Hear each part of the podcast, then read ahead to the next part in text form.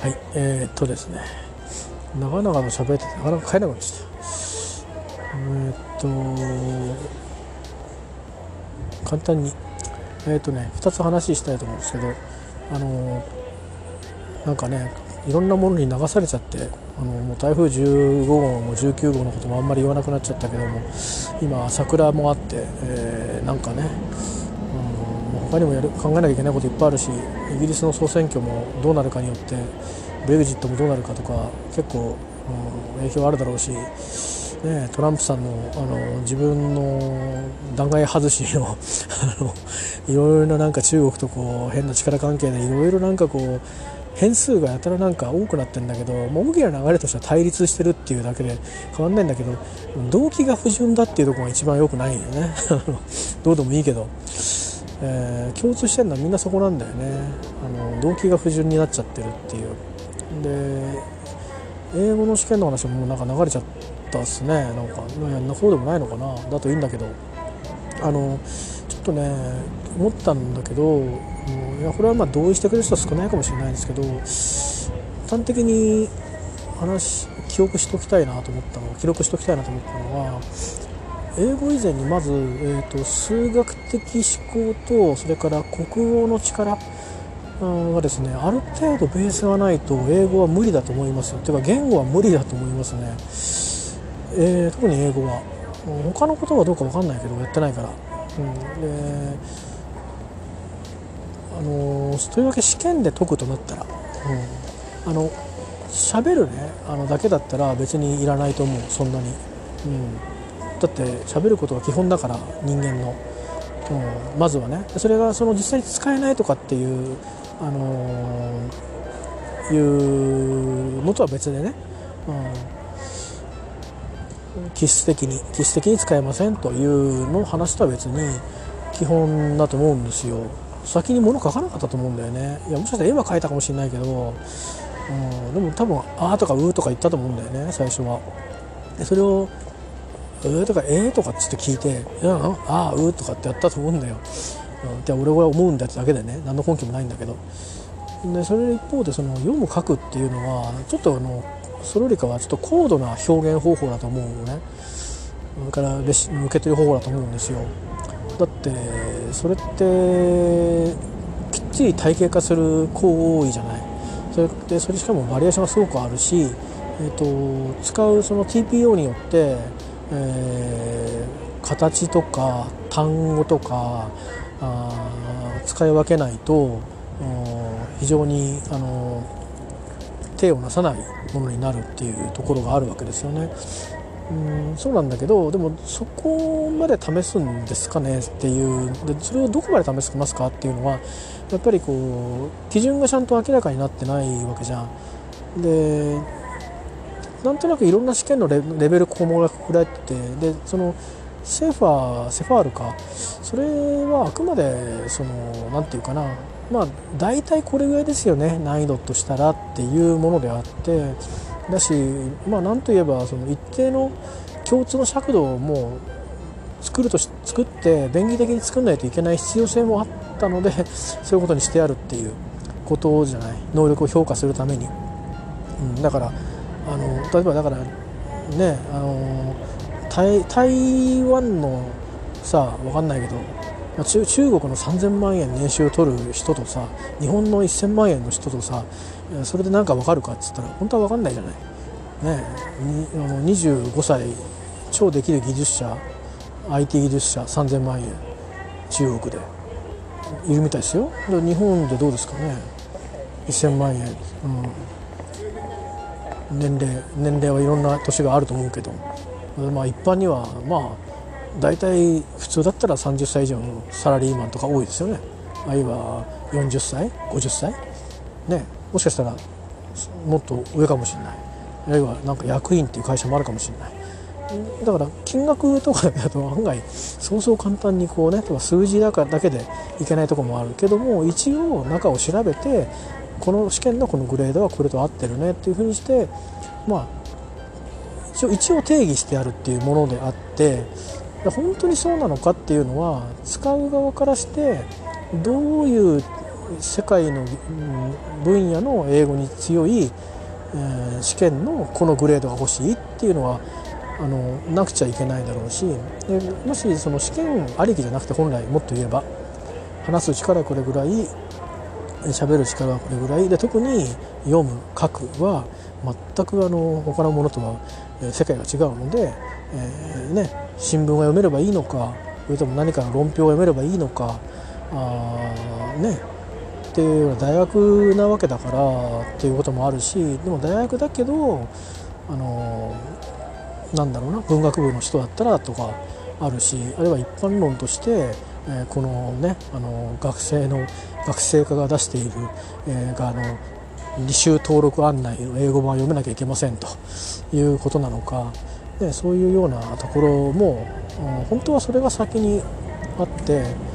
でそれは全部このこれらの試験どれを受けたって全部がクリアできますかみたいなことをやってんならわけわかんないけどだから話がおかしいんだよねっていう、だから僕も話は一貫してるんですけど、目的がはっきりしてないとっていう話なんですけど、でそこで言いたいのはやっぱりね、数学的概念形成と概念合成の力がないとあのやっぱり無理だと思うっていうのと、あとやっぱ国語ですよね。僕なんかはね、なんで読めないかっていうと、日本語の小説もやっぱり読めないからですよ。新聞も早く読めないからですよ、シンプルにだからだって日本語でできないことが英語できると思えないもん、俺はね。うん、僕はそう思いますよ。うん、いやそれができるとしたら、それはその人は天才でしょう。だっても自分の持ってるポテンシャル、抽象的なポテンシャルを他の言語で生かせちゃうってんだからすごいよね。うん、ってことはきっと中国語だってスペイン語だってできるんだ、きっと法則が分かっちゃえば、うん、読み替えちゃうんだから、切り替えちゃうんだからね、ああ順番違うだけねっつって、うん、で僕はそれできないわけですよだから型を覚えていかなきゃいけないんで、えー、なんだけど、でも量とかに圧倒されちゃったりするのは、それはやっぱりその活字をどれだけ処理するかっていう能力の問題なんだから、それは別に英語の問題じゃないんだよね。うん、あとは何度出会うかって話で、だから繰り返しやれとかって話になるけど、でも日本語をうまく使えない人が英語いっぱい使えるっていうとなると、それは多分話すのはペラペラいけるかもしれないし、あのー、ね、そこで暮らしてればできるかもしれないけど、じゃあ深みのある話をどんだけできますかっていうと、そこがまた変わってくると思うよね。なんかそれはいいんだけど、どっちにしてもね、ちょっとね、読む書くは違う、あの人ね、あのそうやわじゃないんじゃないかなって僕は思いますっていうのをちょっとね、あの記録しておきたいと思います。あのその試験ごとの問題見てみたら、一発でね、あ、こんだけ違うんだと思うのが分かると思う。うん、だからやっぱりジェネラルなものを作る方がいいと思いますよ。ちょっと面倒かもしれないけど。うん。あのだから逆言ったら、それをアップデートし続けていく時に、それを基準にしたら、それを基準にして、うん、トフルだったらこのグレード、アイエルツだったらこのグレード、ジーテックだったらこのグレードっていう風になっていくんじゃないのかな。それがなんかその多分抽象的にあるんだろうけど、きっと技能のなんか定義みたいのが。それもじゃあ具体的に試験のレベルって言ったらどんな試験なのっていうモデル試験みたいのが あ, あるはずなんだよ本当は。それをそのまま出して試験すればいいだけなんだよね。うん、でちゃんと大学の教授が採点したらいいんですよあの、ね、そういう考えると結局あのなんだろうな、規律式ってなかなかやっぱ取りえないと思うんですね。でだから読むのはできるじゃん。それから書くのもさ、あの穴埋めを選んだりごこ丸ごと選んだり順番を変えさせたりで十分ねできると思いますよ。えー、一から書かせるってことをやろせよう、それを試験しようっていうのはそれ違うと思うな。あ、それはもしやらせるんだったら二次試験でやって、しっかりあのほらもうさ、そうなるとあれになるんですよ、あの採点競技みたいな世界になるんですよ。あ、だってパラフレーズをね多用してる人とさ、あのそうじゃない人がいて、でもこの文脈でそんなにパラフレーズしなくてもいいのにってやりすぎっていうのもあるじゃない。例えばそういうこともねありますよね。だってずっとよんかい転ばっかりしてる人いたらどう、そのジャンプそのスケートステップもないさねえ、いろんなそのバランスっていうのもない、そういうようなことがあって、読むと書くはかなり違うと思うんですよ。なのであのやっぱりモデル試験をちゃんと作って、で記述式でできるところまでやる、あ選択式でであの採点はコンピューターでやればいいんですね。えー、でもしどうしてもどうしても喋らせたいとかいうのがあれば録音して、えー、後日評価でもいいかもしれないですよ。それは、うん、それはね、だってあのアイエルツとかだったら採点者変わったりするけど、でも実際にできてるわけだから。どうしてもやりたかったら、まあ、それをやるかですよね。後日採点、時間をちゃんと取って、うん、時間がないっていう制約の中でやるんだったらやっぱりあの記述式は取り得ないんじゃないですかね、えー、一次試験っていうか共通のものとしては。もしあれだと そのそれがテストできないっていうのは多分違うと思うよね。二次試験でそれがテストできてるんだったら十分にいいわけだし、で学校の授業でそれをちゃんと教えればいいわけで、うん、それだけのことでしょ。だって、うん、だって教えてないし、それでほら要は落第させちゃいけないからさ、ね、社会問題になっちゃうから、だから出口で、ね、入試でお前らやんないと知らないぞって脅そうっていう、そういう魂胆なわけじゃん。だけど思えばさ、国語ができませんっつって落第させる人がいないでしょ。でも多分国語あんまできない人いるよね、きっと。だけどその補習とかしてさ通すわけじゃん。それでいいんじゃないの、これで覚えるんだから、うん、僕そう思ってますよ。だから本当に必要な人だけはあの受ければいいんだと思うんだよね、うん、でこの競技あの私は英語いりませんっていうような輩がいるんだったらそれはそれでいいじゃない、うん、上等だよっていう感じで、まあ、私はもうフランス語だけでいいですって言ったらフランス語だけやらせればいいんじゃないの。僕はそう思うけどねまあ国策だからあの私学はどうでもいいな、いいと思うんだけど、国際だから、ね、どうしてもその英語はとかっていうのがあるんだったら、うん、こんないろんなものに頼るっていうのはそれこそだってその後やめるってできなくなっちゃうじゃない。でそこの試験が急にやめますってなったり傾向変えたらどうなっちゃうのねえ、だってちょっと考えれば分かることですよね。まあいいんですけど、さて、まあ、そんな難しい話はよしとして、えっと私もねあんまりネイティブの先生なんかに英語を習いに行くなんてことは考えてもなかったんですね。でも日本の先生でさえそうなんですけど、えー、初めて出会ったネイティブの先生っていうのは本当一瞬だけなんだけどにかいぐらいの授業で、中学校の時にアメリカの大学出たばっかりみたいな、あるいはまだ大学にいたかもしれないけど先生が来て、で初めて生の英語を聞いたんですよね。えー、あのちゃん、ちゃんとね、うん、東京とか行くといたけどそんなのほら喋ったりしないから。で一応なんか先生、日本の先生が脇にいてその先生が自己紹介してみたいな、ゆっくり喋ってくれてでちょっとだけ授業してくれたりしてみたいな感じでしたね。中学いちねんの時かな。でその後は全然もう高校も別に先生習わないし、大学の英語でも、うん、日本人の先生だったしって感じでしたね。もう学内にはあの外国人の先生はいたし、外国人の生徒もね、留学生もちらちら見かけたけど、まあ、僕は接点がなかったんで、えー、もうそんな感じでした。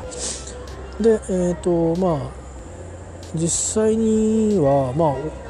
実質的にねあの先生って意味だよ、あのなんか飲み屋さんで出会いましたとか知り合いましたっていうあのアイルランドから来た英語の先生とかっていうのいたんだけどあの仲良くなった先生はいるんですけど、でもそれはたまたま職業が先生ってだけで英語を教わったわけじゃないからさ、うん、でそれだとすると、えーとまあ、初めてってなると随分最近なんですよ。えーと、そう変な話で英語での英語で英語の会議を生産的にするっていうか、まあ会議ね、あのいろんな多文化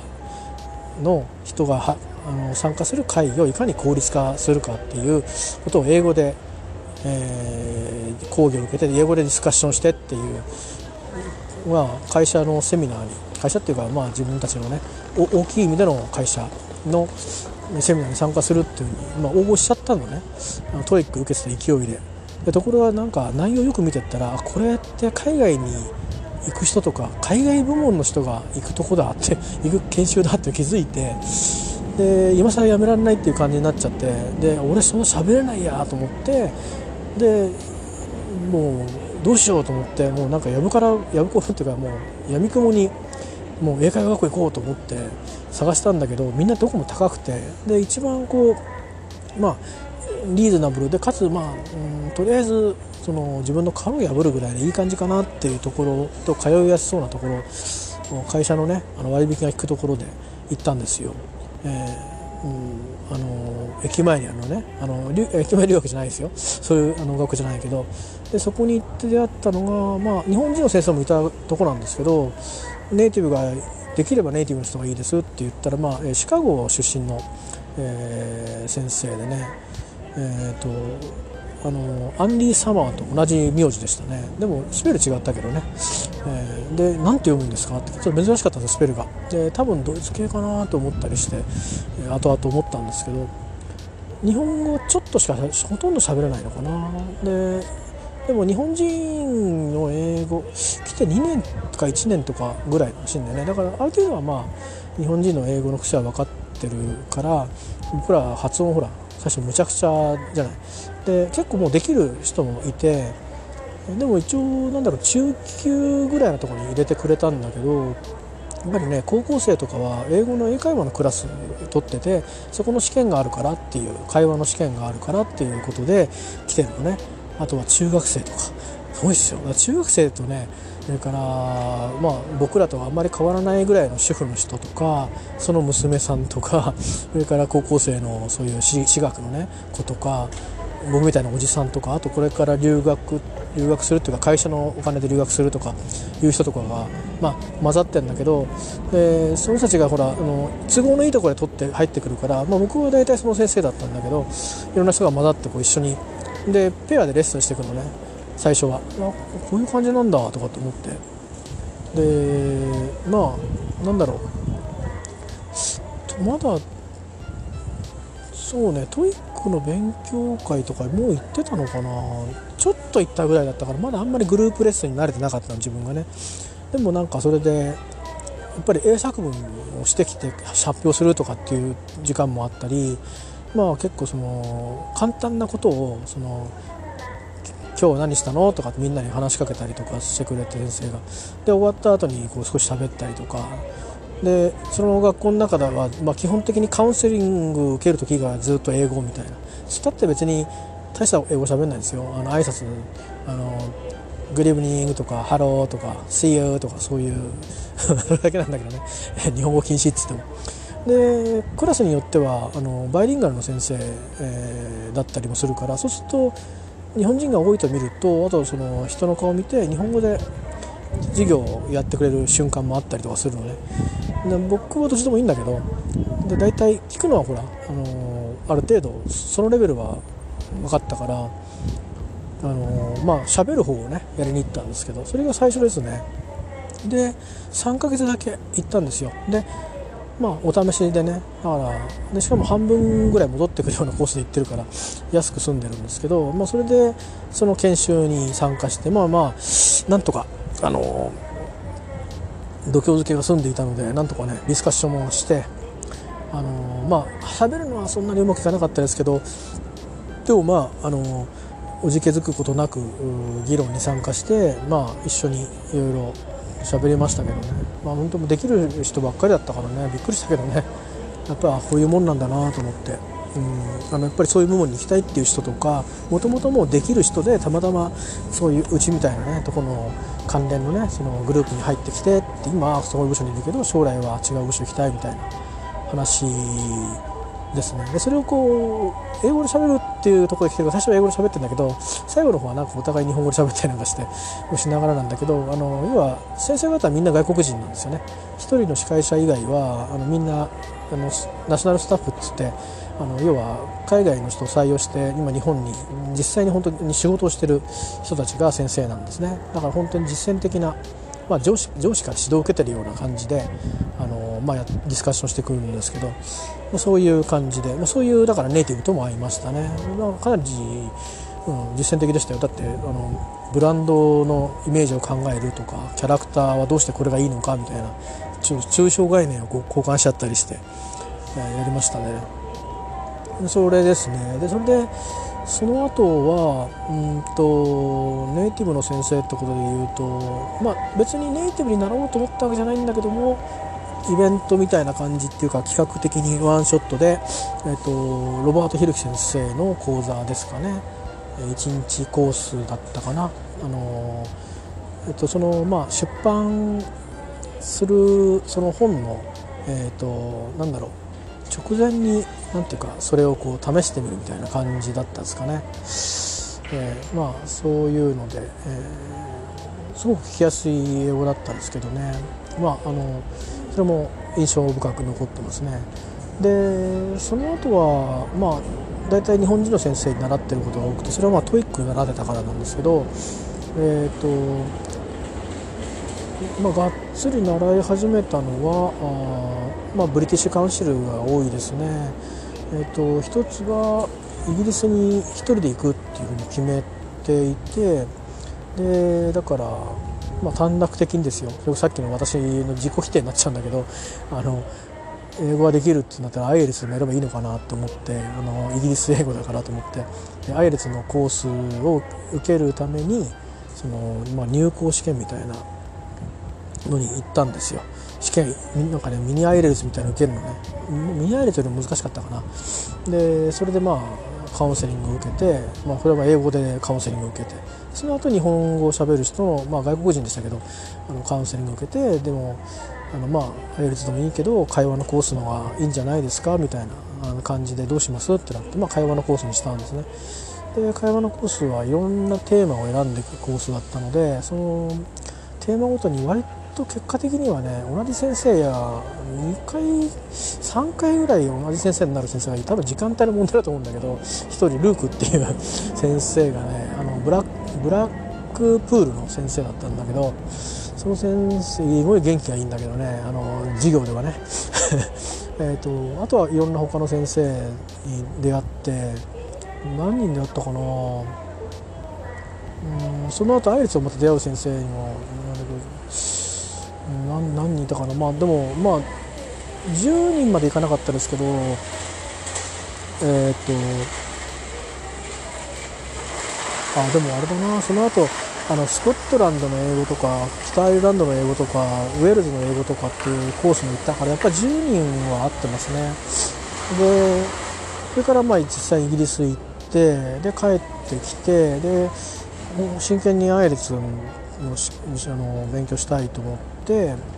で最初ブリティッシュカウンシルの方でその相談したら、なんか希望の時間帯は開校しないかもしれないって話になって、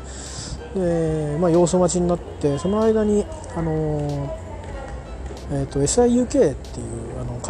学校があるんですけど、多分割と留学関係では知られてる方も多いと思うんですけど、もともと渋谷にあったんですけどね、なんか僕行った時は目黒の方移ってて。でまあ行ったんですよ。で普通は留学する人しか行かないのねで僕 何, 何のためにやるんだっていうから、あの英語の力をつけたいと、イギリスの英語のうーんってことで、まあとりあえず来てちょっとテストやってみますかっつって、でもそれはミニアイレツをやったんですね。でまあ中級から初級って感じですねっていう、どっちでやりますって言われて、よし簡単な方でっつって、まあ、いうことで本当初級編から入ったんですけど、まあ、先生ともそれはあのその後習うことになる先生とも会って、で、まあ、動機とか改めてまた聞かれて、で、うん、このアイデアはすごくいいと思うっていう話になって、まあ、それはまあそういうよね先生だからまあ珍しいよなとは言ってたけど、でまあ結局行ったらその高校生の。もうまあ、僕も今日からですみたいな感じのことを、あとずっと前からやってるんだけど、で留学してその、まあ、会計士になりたいとか、まあ、いろいろこう言ってるんだけど、割とこうもじもじしてるような感じ、まあ、だからね、やっぱそれはそうなんだろうね、高校生ぐらいだとね、うん、もしかしたら親に行けって言われて行ってたのかもしれないし、学校が、ね、いい学校でとりあえず、でもちょっとあんまりあの知らない人の前で話すのかなっていう感じだったかもしれないけど。でまあ、あのそういう人子たちと高校生たちと一緒に最初は学んだんですよ。でもそのジェームス、ただジェームスって言ったと思うんだけど、彼とは気があって、ね、まあ、音楽も好きだとかいう感じがあって、まあ、イギリスで多分年齢も近いのかな、ちょっとよんじゅうごぐらいだったと思うけど確かでいろんな話題が結構幅広にこうあって、だから授業というよりか授業終わった後のおしゃべりが楽しくてね。でもまあさん、よんかいで結局あのブリティッシュカウンシルの方で短期の講座があるってことが分かってたんで、まあもともと声かけてたところだったんで、まあちょっとそういうことであのいっかいやめますって言って、まあめちゃってですね申し訳なかったんだけど、その、その先生とは本当に楽しかったんだけど、でブリティッシュカウンシルの方に行って、まあそこはそのクラスはふたりですね。えっとえっとこれ名前言うとだ分かっちゃうな、だから名前言うのやめとこうふたり、えー、ですね、あのー、まあ、えー、オックスフォードのオックスフォードオックスフェッドというかね、オックスフォードの近くだという、そこ生まれ出身だという先生と、なかなかねイケメン僕的にイケメン、うん、なんかね、そうそう、彼とはなんか馬があってまあおじさんがね一人いるから珍しかった。なんかもう外交官もいたんですけど、なぜかあ中東関係の、あとはねなんかもうすごい人ばっかだった。なんか法律家みたいな人とか、うん、とかもうあのなんかあのインターンシップとか行ってお金自分で稼いで、で学費も全部自分で出して、で自分で留学するっていう子たちとか、もうねすごかったですね、うん、だからもう、もう、もうボキャブラリーとかむちゃくちゃあるわけだから、本当にもう短期的に力をグッと上げるっていうために来てる。で俺みたいにその英語力を上げようなんて、そういうなんか抽象的な感じで来てる人はいないわけ本当に人生かけにかけに来てるからすごくてさ、韓国の人もいたけどね。でまあふたりですね。でもう一回なんかえっ、ー、とあもう一人いたんだ。それからもう一人ね、南ロンドンの南側の人だから、南、えー、イングランドっていうのかな、うん、出身の人がいた。だからいろんな英語を聞きましたよ。あとだから、えー、とどうだったっけ、ノーフォークってある、あのー、あるかな、ノーフォークの出身の人とさんにん出会いましたね。でそれから、えーとうん、あのその同じ先生にその、まあ、イングランドの方言みたいのを習ったりしたんで、えーまあそんな感じだから十何人ですかね。イギリス人ばっかり、えー、とスコットランドの人もいたし、ウェールズの人もいたしで、まあ、なんだかんだで十何人、じゅうに、さんにんブリティッシュカウンシルであとその エスアイユーケー 含めて、えー、あったんですよね。でそれで、えー、そのまま並べ込んだのは今年の旅行ですね。で去年今年みたいな感じだったですね。はい、えー、であとはまあ日本人の先生にまああのーアールピー の発音とかもしっかり習って、だからそのいやいや学校行ったんでしょって言われるけど、それはもうあの発音とかはできる前提なんですよね。で注意する発音だけはこう発音表があって、それであの言わせるっていう感じなんですよね。これとかちょっと気になる発音、あのあのあのしあの街っていう意味でシティシティって言っちゃうとダメなの、汚い言葉になっちゃうから、シティって何度も何度も言わされたりそういうようなことを、あのー、したり、だからそれ別に授業の目的じゃないんだけど、ね、気になるとダメみたいで、あのー、でそれでも発、ね、リーディングの授業だったらそこはそんなに別になんか読んでみいとかって言って後に発音悪くても別にこだわんで流したりとか、まあ、その辺は先生によって個性が結構違うからいろいろでしたけど、まあ、でもまあ結構こうその短い時間でそんなにしゃべたくさん喋ったわけでもないし、ね、グループワークもあるからそのお互いにディスカッションしたりするんだけど、結構そのなんだろう、えーと、あの多分日本語が少しできて、で韓国語が韓国人で、で英語もた英語はいっぱいできるっていうような人も来るのだから、すごいのよ。名前がサミュエルとかって言って韓国系って言ったらいいのかな、でも韓国人になって言ってた自分が、まあ、そういう人とかと一緒になったりもするし、日本人の人とも一緒になるし、で日本人もねなんかのなんていうかな、あの、まあ、文筆業やってるような人もいれば、秘書やってるような人もいれば、それからなんか英語バリバリに喋れる帰国子女みたいな人もいればまあなかなかそのグループワークでね一緒になると馬が合う合わないとかいろいろあるからまあでもまあネイティブの先生方から何を学んだかっていう話をねしてまとめたいんですけど、やっぱりね生の音を聞くってことですね、えー、で確かにあの日本人の癖を知ってるから、あのそのそこで分かってもらっちゃうっていうところは多分あると思います、うん、でそれは、ね、先生によってですね。でもあの英会話学校だったら割と分かってくれちゃってなんかすり寄ってくれちゃうかもしれない。だけどねブリティッシュ監視は違いましたね、多くの先生は、うん、いやそれは何違うものはなんかいやそれは違うっていう、うんうん、で分かんない時は他の人はっていう感じで結構ねそこはなんかねあの別に怒ったりしないしなんかなんかあ切り捨てられたっていう感じはしないんだけどあのダメなものは間違ってるものは間違ってるっていう違う違う違うっていう感じだったとかどうしてどうしてどうしてみたいなそういう感じでしたね。ちゃんとロジックはみたいなそういうその辺はきちっとしてましたね。であと特にそうそう一人すごくあのあのビジネス英語を習ってで他の時にも習ったのかなその先生すごいあのまあ多分カリビアン系だと思うんだけど女優さんみたいな先生でね、まあ、まあ言ってみればあれですよジェイアール ロバーツがちょっと浅黒くなってる感じの、えー、女優さんみたいな人なんだけどでなんかねあのすごいのもうあのバイタリティというかエネルギーがだからふつかとかビジネスコース、ビジネス英語のコースやったりとかしてるけどもう全然なんか飽きない多分相当なエナジーじゃないかなと思うんだけどでもあイギリス人もこんなに英語をガシガシ喋るんだと思って旅行とか行くとさロンドンでそんな元気な人見ないからね多分ヨーフィスとかではそういうこと言ってけんけんがくがくやってんだかもしれないけど映画とかでもねなんかドラマとかでもあんなに元気なアメリカ人みたいなイギリス人いるのかよと思ってまあ授業だからかなとか思いながらでもそういうなんか意外な、うん、いや実はねあの他のなんか映画とかだんだん見ていくとあいろいろいるんだなって分かったりするんだけど、えー、したんですけど、まあ、僕もまだ文化的経験がまだまだ浅くてねイギリス好きでいろんなふうに触れてたつもりが。結構だからそんな風にしていろんな先生に会ったのでいろんな音が聞けたのとそれからいろいろその指摘をもらったしもうほんと添削とか厳しくてね手紙の文章とかフォーマルで書けって書いてあるのにちょっとでもインフォーマルで書いてあるともう罰みたいな、うん、であのちゃんと理由書いてくれる時もあるんだけどもうすげえひどい時ははてなはてなはてなみたいなそれ、それどうやって解釈したらいいんだみたいなやり直しみたいなことだね結構なんか、あ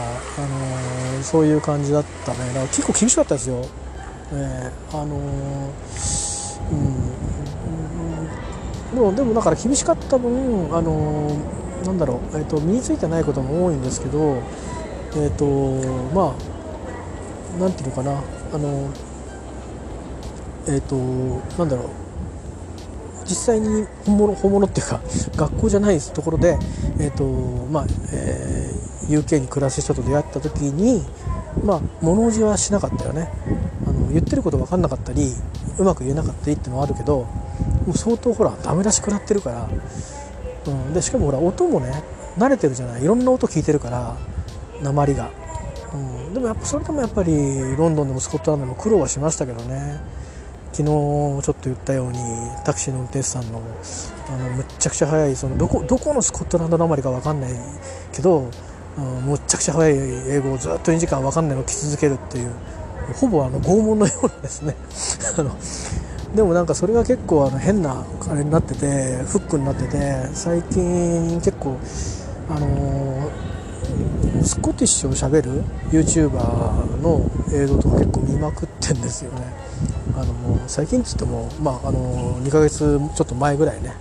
その後はちょっと見てる余裕気持ちの余裕がないので見てないんですけど で, できればあスコットランド英語をやりたいなとかって思ってるんですよね。でこの間もあのチャーソンの人と喋ったりして、まあ、その人は綺麗な英語を喋ってたんだけど、うんまあ、それはあの訛りは消すようにしてますって言ってたから意識してあの綺麗に多分 アールピー 喋ろうとしてるから アールピー をちゃんと喋ってんじゃないかな。めっちゃくちゃ綺麗な英語だったからでもなんか僕がちょっとこうなまったスコティッシュを喋りたくてでもその前に英語喋れないからねだから今でも僕が趣味で英語やってるのは目的が一つ加わったなと思っててうんと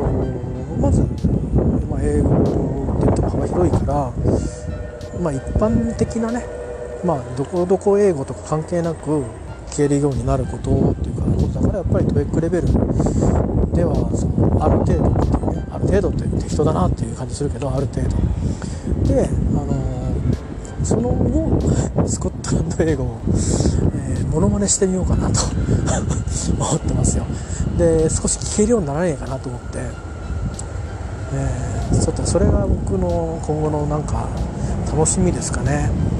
お金かかんないでしょただ正解が分かんないっていうのはね、これは難点ですね。だからなんかそのスクリプトがあるスコティッシュ英語か、あのまあ Google かなんかにこう翻訳させて読み取れればなんだけどね、うん、なんかあのギャグみたいな映像でアレクサにスコティッシュがいっぱい喋ってるんだけど全く通じないとかそういう映像があるんで、翻訳機がどこまで対応するかちょっといまいち分かんないんですけど、英語はあの一応いろんな英語今ねバージョン入ってるんだけど、ね、スコティッシュはまだ 入, 入ってるのあんまないんですよね。それ見つけたらちょっと入れてみたいんですけど、でもどこをスコティッシュに合わせてるのかなっていう。グラスゴーとエジンバラは全く違うしね。私この間僕が聞いたあのインバネスで会った人は出身地も違うと思うんだよね、多分ね。だってカークボールで会った人は結構みんなインバネス出身だとか言ってたから、うん、インバネスに帰るんだとかっていう人も多かったし、まあ、そういうようなこともあったりするから、なかなかね、うん、そういうところも面白いんですよね、